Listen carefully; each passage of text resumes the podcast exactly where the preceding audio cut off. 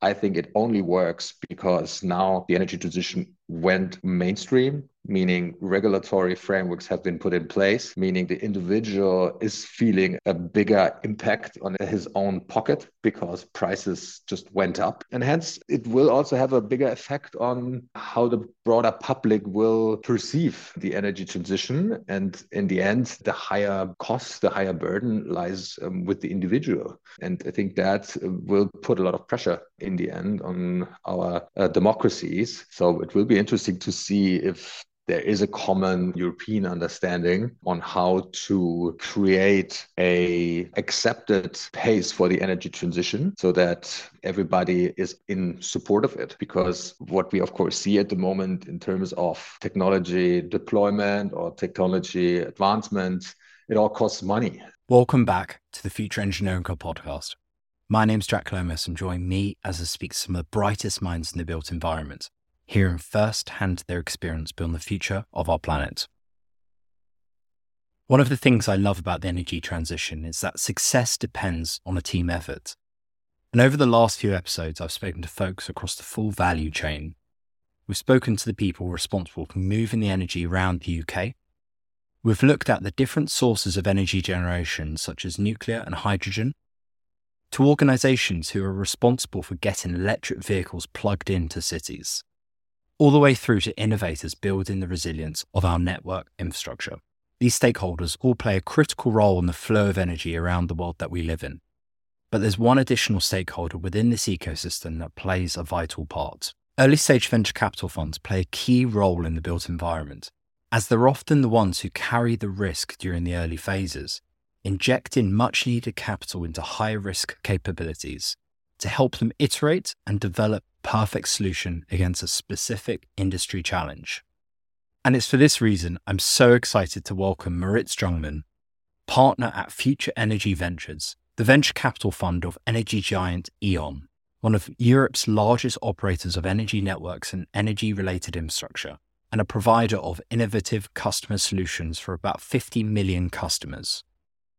I'll let Moritz introduce himself in a second, but Future Energy Ventures are dedicated to building the energy system of the future, and their portfolio of investments paints a fascinating picture to what the energy industry will look like, so I'd recommend checking them out. And finally, before I pass over to Moritz, if you enjoy this episode, please consider giving it a share on LinkedIn and a follow on Spotify, as it really helps promote our conversation to others who might find it helpful. Now, let's welcome Moritz. I'm Moritz. I'm a partner at Future Energy Ventures. Future Energy Ventures today is the corporate venture arm of the E.ON Group. E.ON SE, big energy utility based in Essen, Germany. Have been with the company since 2017, studied back in the days politics and administration, started two companies from scratch after then, trying to find the best intersection of what I crave for, which is technology, startups, and politics. And here I ended up in the energy world. And I know just from speaking to you, my familiarity with Future Energy Ventures, you've got quite a strong vision for the energy system of the future. Would you mind just taking us through that? So I think it's quite clear that the energy system of the future is based on a broader mix of renewable energy generation sources. And that always brings up 3 to 4 Ds around the concept of the energy system of the future. First D is digitization, making a quite, you would say, dumb grid to a more communicative grid where the transmission as well as the distribution grid providers get more visibility on how the energy flows or can be managed and orchestrated. The second D is decentralization, power generation through the shift to renewable energy will be more distributed. We see it today, especially, I would say, everywhere with a huge growth in residential power generation. This means the concept of the energy infrastructure moves from a very centralized system where we have big power generation plants from coal or gas or ignite to more renewable power generation, be it offshore, where it's certainly more centralized in a certain way, but definitely more local and distributed through the easy deployment of these technologies. The third D would be democratized, because of the setup of how renewable energy can be deployed on a really small unit economic, as you would say. Everybody could actually become in generating their own oil power in itself. And that, of course, means that a power system that was fully owned by the state to a certain extent was liberalized in especially the Western Hemisphere, to the idea that everybody is allowed to sell power. But now with technology advancement, everybody is actually able to also generate power. And that, of course, gives the idea of energy a new value for democratization in its core. And adding the fourth D, which at the beginning when I started in the energy world was not as prominent, but it's, of course, decarbonization. So today, 22% of GHG emissions come from the energy sector. Hence, there's a lot of decarbonization that needs to be done on our journey to net zero. And hence, it's one of the, well, now the fourth pillar of the energy system of the future. And as you said, we're well familiar with the idea of digitization of our networks. Internet of Things and connectivity of our infrastructure has been around for a little while. And we're now really seeing it integrated as business as usual from an asset management perspective. Decentralization and democratization may be concepts that people are a little bit less familiar with. And not forgetting the fourth D around decarbonization. Obviously, decarbonization is at the front of everyone's mind at the minute. And this podcast is basically dedicated to decarbonization through all of the conversations that we're having that lead back to that same point. I'd like to just dive into decentralization for a little bit. Decentralization can mean so many different things. And I know that you gave a couple of examples there around, say, the role of offshore wind and being plugged back into the grid.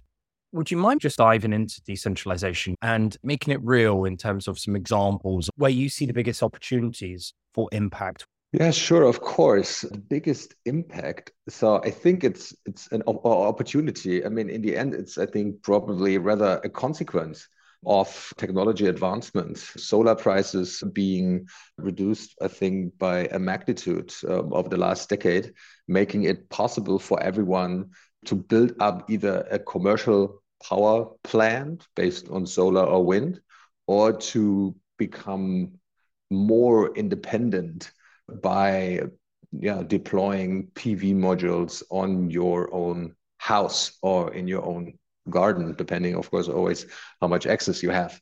And I think the idea of this decentralization is more the view from the, let's say, energy utility or the grid provider, because for him, the energy generation was always quite centralized.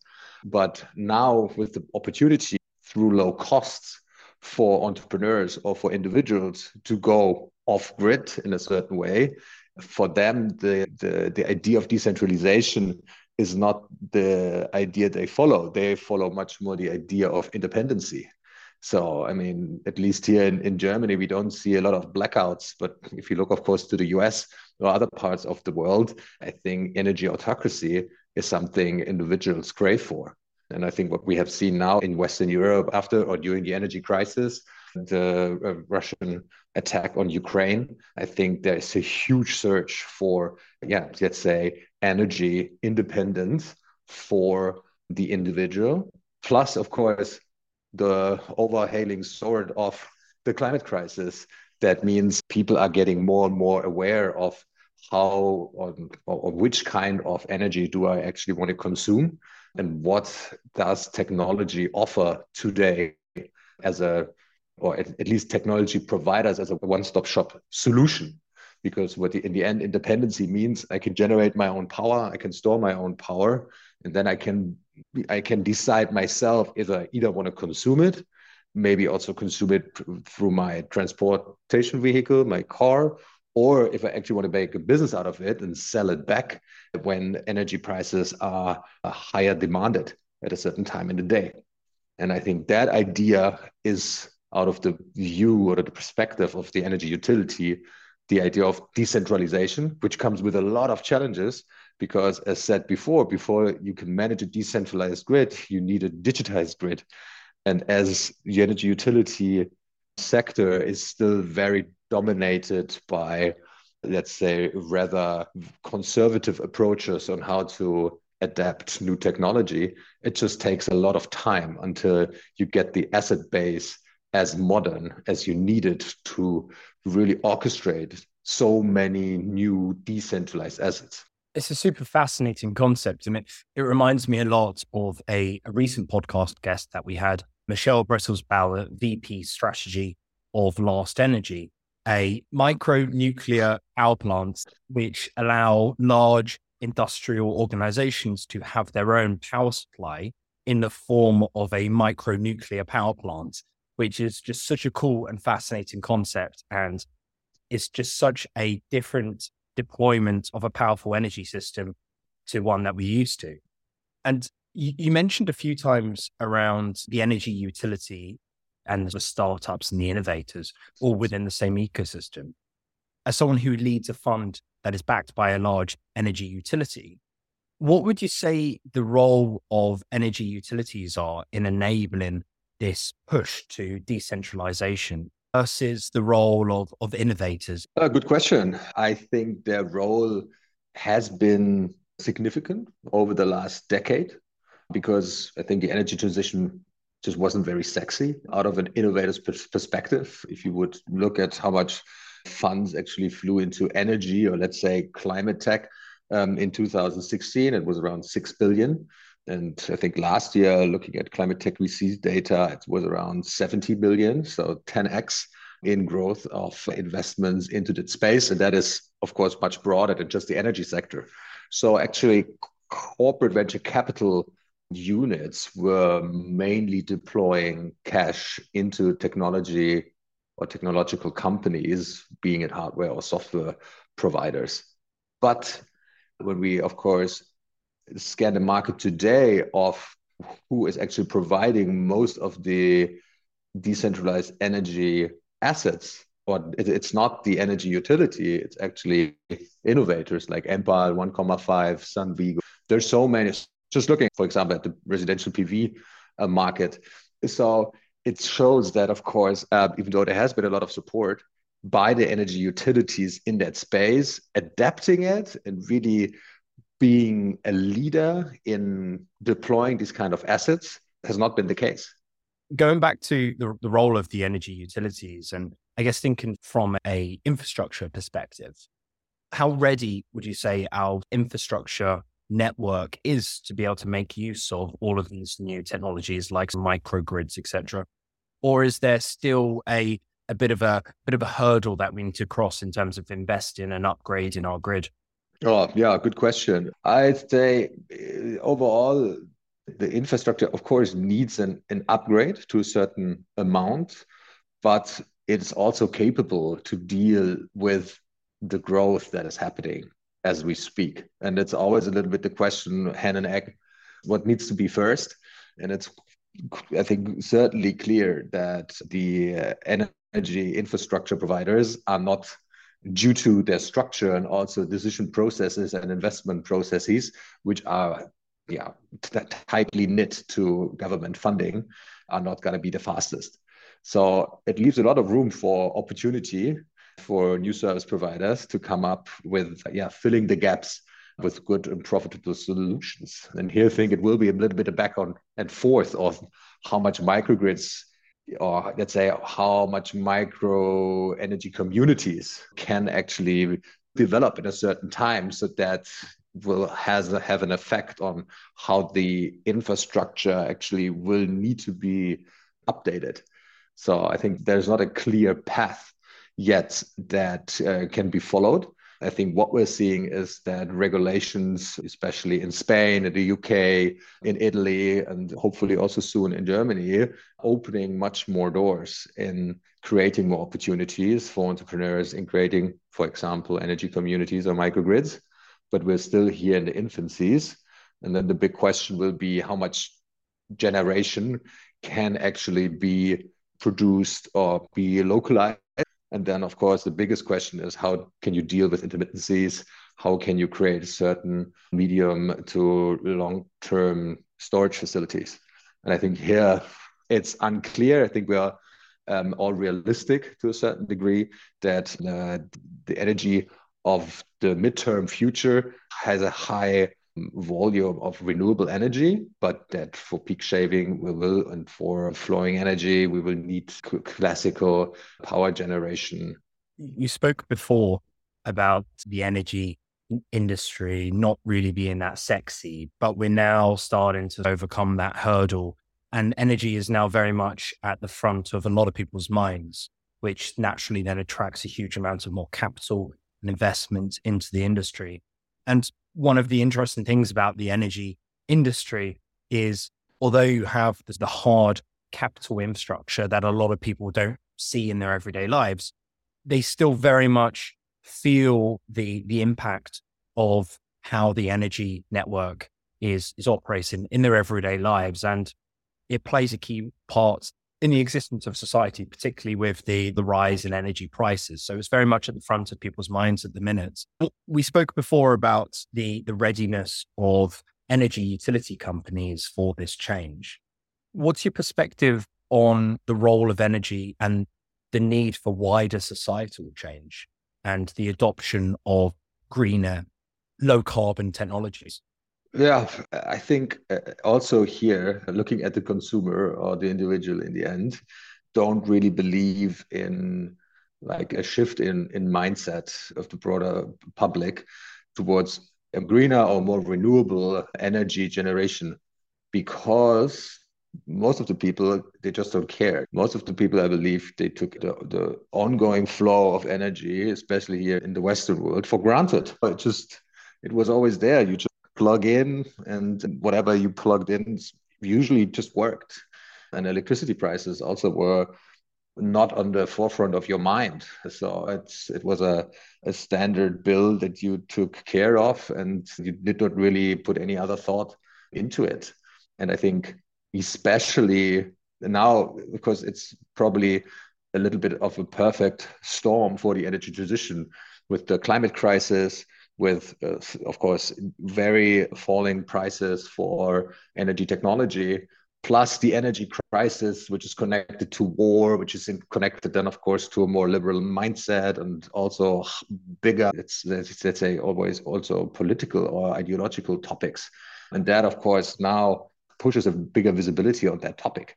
I, of course, also like to believe that the individual has a sense for a more greener economy.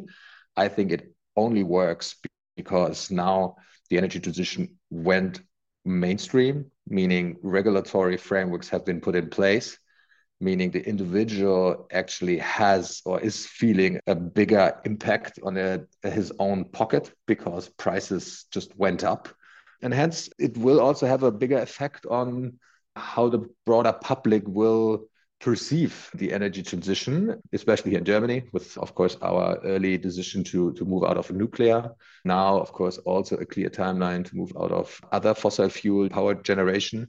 And in the end, the higher cost, the higher burden lies with the individual. And I think that will put a lot of pressure in the end on our democracies, because we all know that unhappy smaller groups are easy to steer the public agenda, because they raise their voices. So it will be interesting to see if there is a common, hopefully also a common European understanding on how to create a accepted pace for the energy transition, so that everybody is also in support of it. Because what we, of course, see at the moment in terms of technology deployment or technology advancement, it all costs money. So we talk about a huge surge in residential PV. It's residential PV, so you need to be a homeowner to really also profit from the idea. But everybody else that lives in multi-tenant houses, they are, of course, I wouldn't say left behind, but it's out of their choice if they can participate or not. So it also shows again that the governments need to take care or be aware that the energy transition will be perceived by everyone. And it will touch all sectors, meaning that we have the discussion here again in Germany about how much economic power do we lose if energy prices are kept or are increased over a certain threshold, and how much production can we keep in continental Europe. And I think that has a lot then to do of how much economic security the European Union can also generate. And I know that you've spoken before about the idea of a prosumer, which is quite an interesting concept. Would you mind taking us through that? Yeah, sure. So the prosumer, so the combination of a producer and a consumer, I think has been around probably over the last, 20 years, always with the idea that a residential homeowner could become a producer of energy. And while you are consuming, you could be a producer. And that is actually what we're seeing today is coming true. I think that is the consequence of the residential PV surge. I think we are actually now on the next level of a prosumer, where there are new solutions in the market that help the prosumer to efficiently manage being a prosumer. Because while you, of course, start generating a certain asset or product, be it electricity through your solar modules, you're becoming an entrepreneur. You need to register. You need to file certain invoices with your municipality or the energy provider. That's actually a lot of work and you need to take care of. And so the question now is probably, is there a high willingness by the broader public to become a prosumer? Because it comes with a lot of tasks, a lot of activities. And now we see concept, I think, for example, Sunvigo, and we invested in, they offer solar as a service. So they just sell you an energy contract. And with this energy contract, they also have the right to deploy modules, storage on your roof, in your basement, to take care of all the administrative burdens that one might face if you just want to produce energy. So the prosumer overall is the end result of having a very decentralized energy system. And you mentioned before Germany's high-profile early exit from nuclear power. Thinking about nuclear power and hydrogen energy and low carbon energy sources, they're often touted as the key enablers in the energy transition and decarbonizing our energy supply through significant investment into green and blue hydrogen. From your perspective as an investor looking into sort of the European and maybe even global markets, what's your perspective on the role of hardware and deep tech as a means of enabling decarbonization compared to the role of software? So I think software can only enable optimization if there's enough hardware that it can steer or orchestrate. So I think I would rather look at what kind of hardware do we actually need to achieve our net zero targets. And I think here we follow the more mainstream understanding that most of the technologies have already reached the status of commercialization. Let's say 65 to 70% that are addressing mitigation or reduction. And there's only 20 to 30% left for which we need to create, develop, finalize certain new technologies. And hence, what we are saying, at least from our investment perspective, is we want to make an impact today. And hence, we try to optimize the asset base that can be deployed today or in the next year and help to create the fast route for mass adoption. And I think there lies a lot of opportunity in it. And hopefully it also follows the line, what I was saying earlier, that as it is such a complex shift, the energy transition as it is from central to decentral, with a lot of opportunities from smaller groups, individual to take part in it and to really also be be creative in it, I believe then actually needs even more capital and more visibility to flow in what you can really achieve on your own.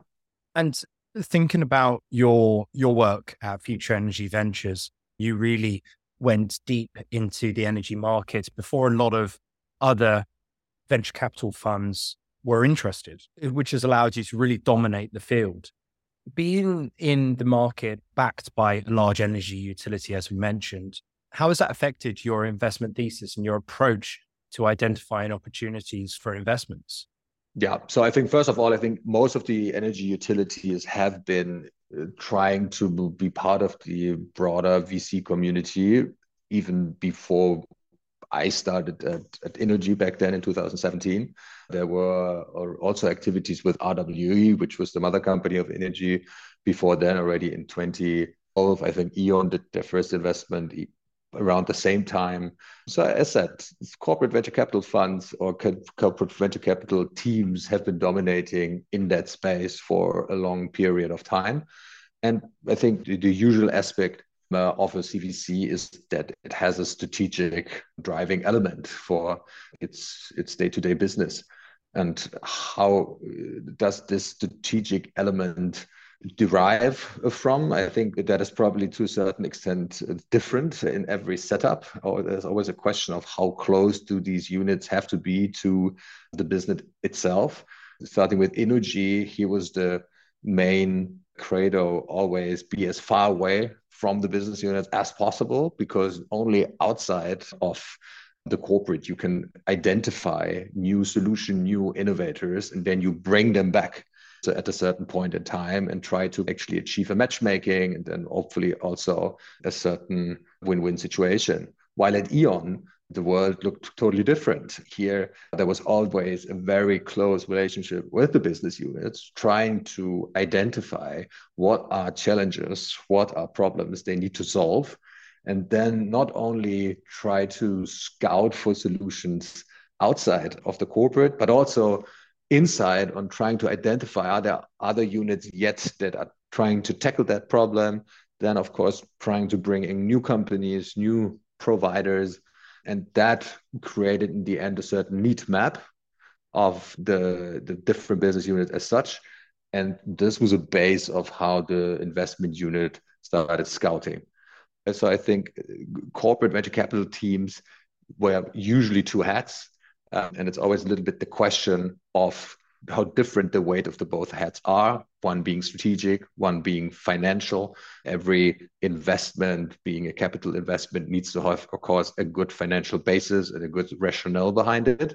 But usually the strategic element is the dominant factor for, in the end, deciding for a investment or not, which brings you at one point to the situation then, if this development of this company does not meet the path of the strategic idea at a certain point, but is maybe still developing very profitable, what is the role of a strategic investor as a shareholder in that company if there's no strategic value any longer for the company you represent?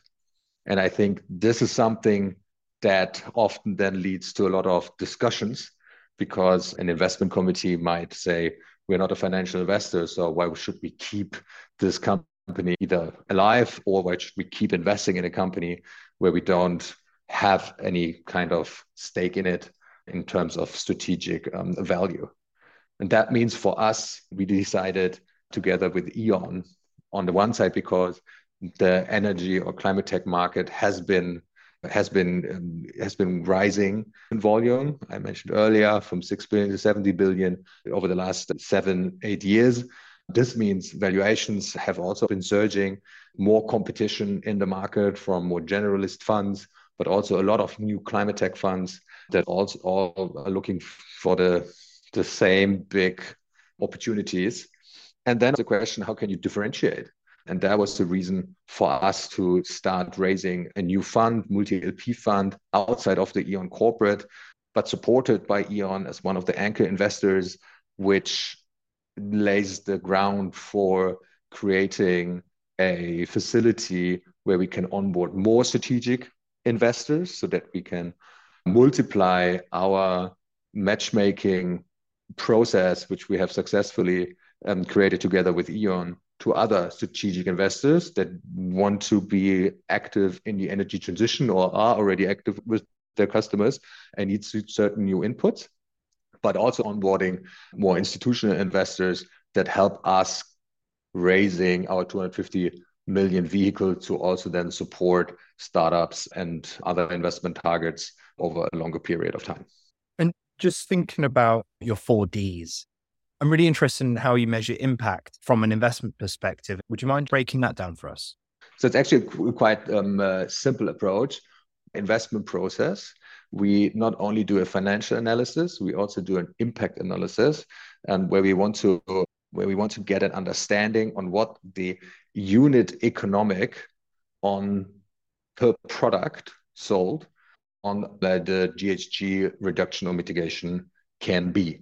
And that is something where we first start with a workshop together with the startup team to really incrementally understand what is the scope of the product, and then build alongside a unique economic model that alongside the financial model, so that you can actually see what a successful development would mean in the next 5 years aggregated or in the next or until 2050.